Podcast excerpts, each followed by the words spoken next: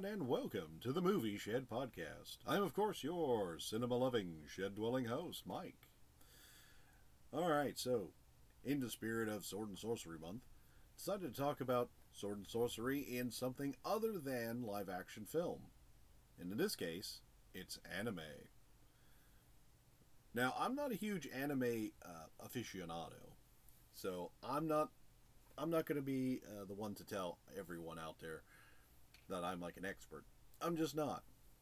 However, there are a few things that I have picked up since I've started watching a little bit of anime here and there, and that was the particular one called Isekai, and that is the uh, protagonist being dragged into another world. In a lot of cases, it's actually a form of like uh, medieval fantasy, like video game sort of thing, in a few instances. Now, one of those, of course, is uh, how not to summon a demon lord, which is indeed sword and sorcery.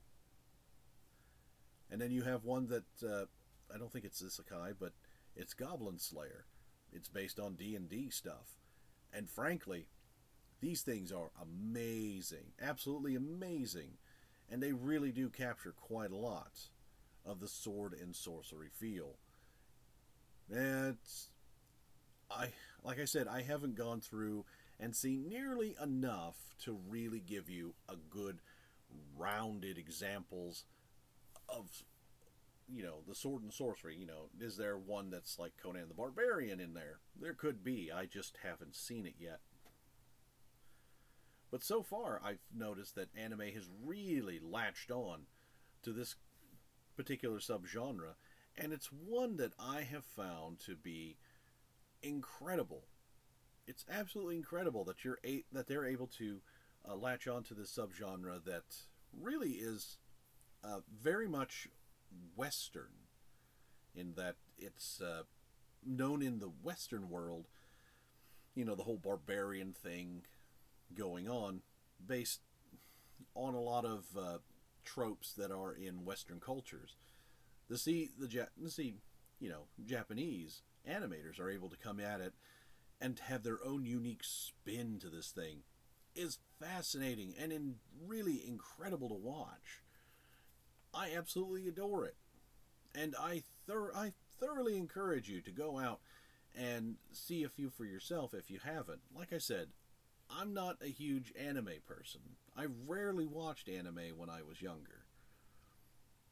I'm not a huge anime person by any stretch of the imagination. Hell, I've really only gotten into it within the last couple of years. But it's the fact that you still have these subgenres that are being kept alive through these media that I never paid much attention to is just awesome. It's absolutely awesome.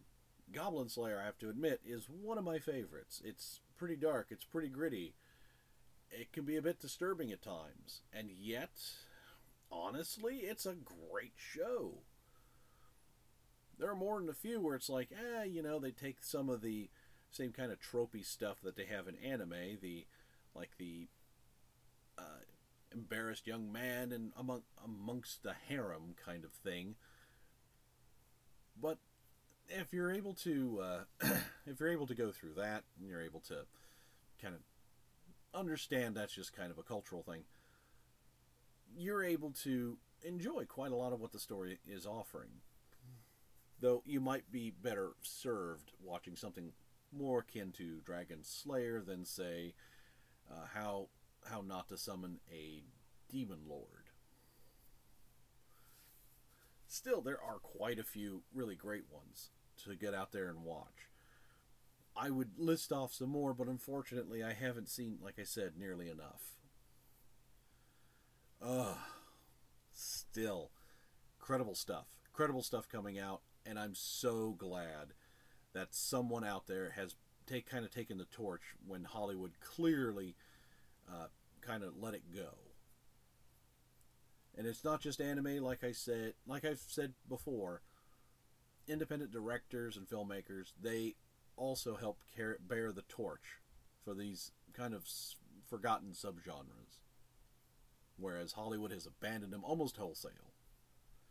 And that it really helps to keep it alive and to keep hope alive that maybe one day we'll see some really great blockbuster sword and sorcery films again.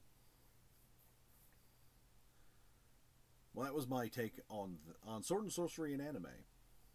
It's a little scant, I know, but again, I'm not a big anime person. But I'm sure you'll be able to go out there and find quite a few examples that work for you. Now, before I take off again, this is going to be a fairly short episode, and I'm doing I'm doing a review every day this month.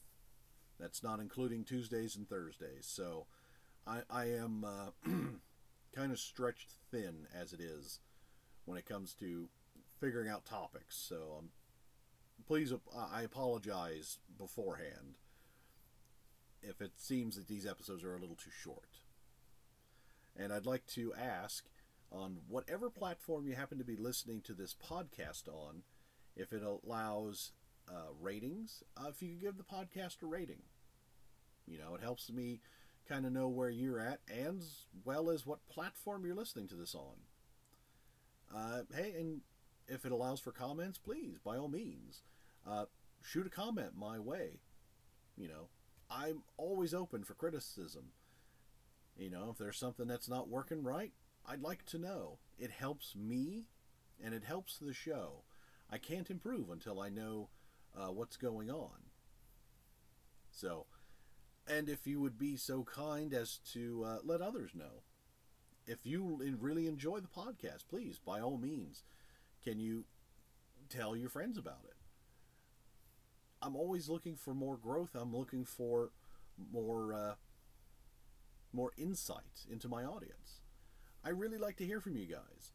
I do occasionally get a couple of questions, and if I get enough questions uh, about you know movies, about particular sh- movie, movie genre, so on and so forth, I'm going to do like a bit of a Q&A session at some point. But I need to have a lot of questions. So if you if you could uh, give a rating, uh, if you would like, give a comment, and to let some others know. Well, I think that's going to be it for me for today. So it's time to close up the old shed, but I will see y'all next time.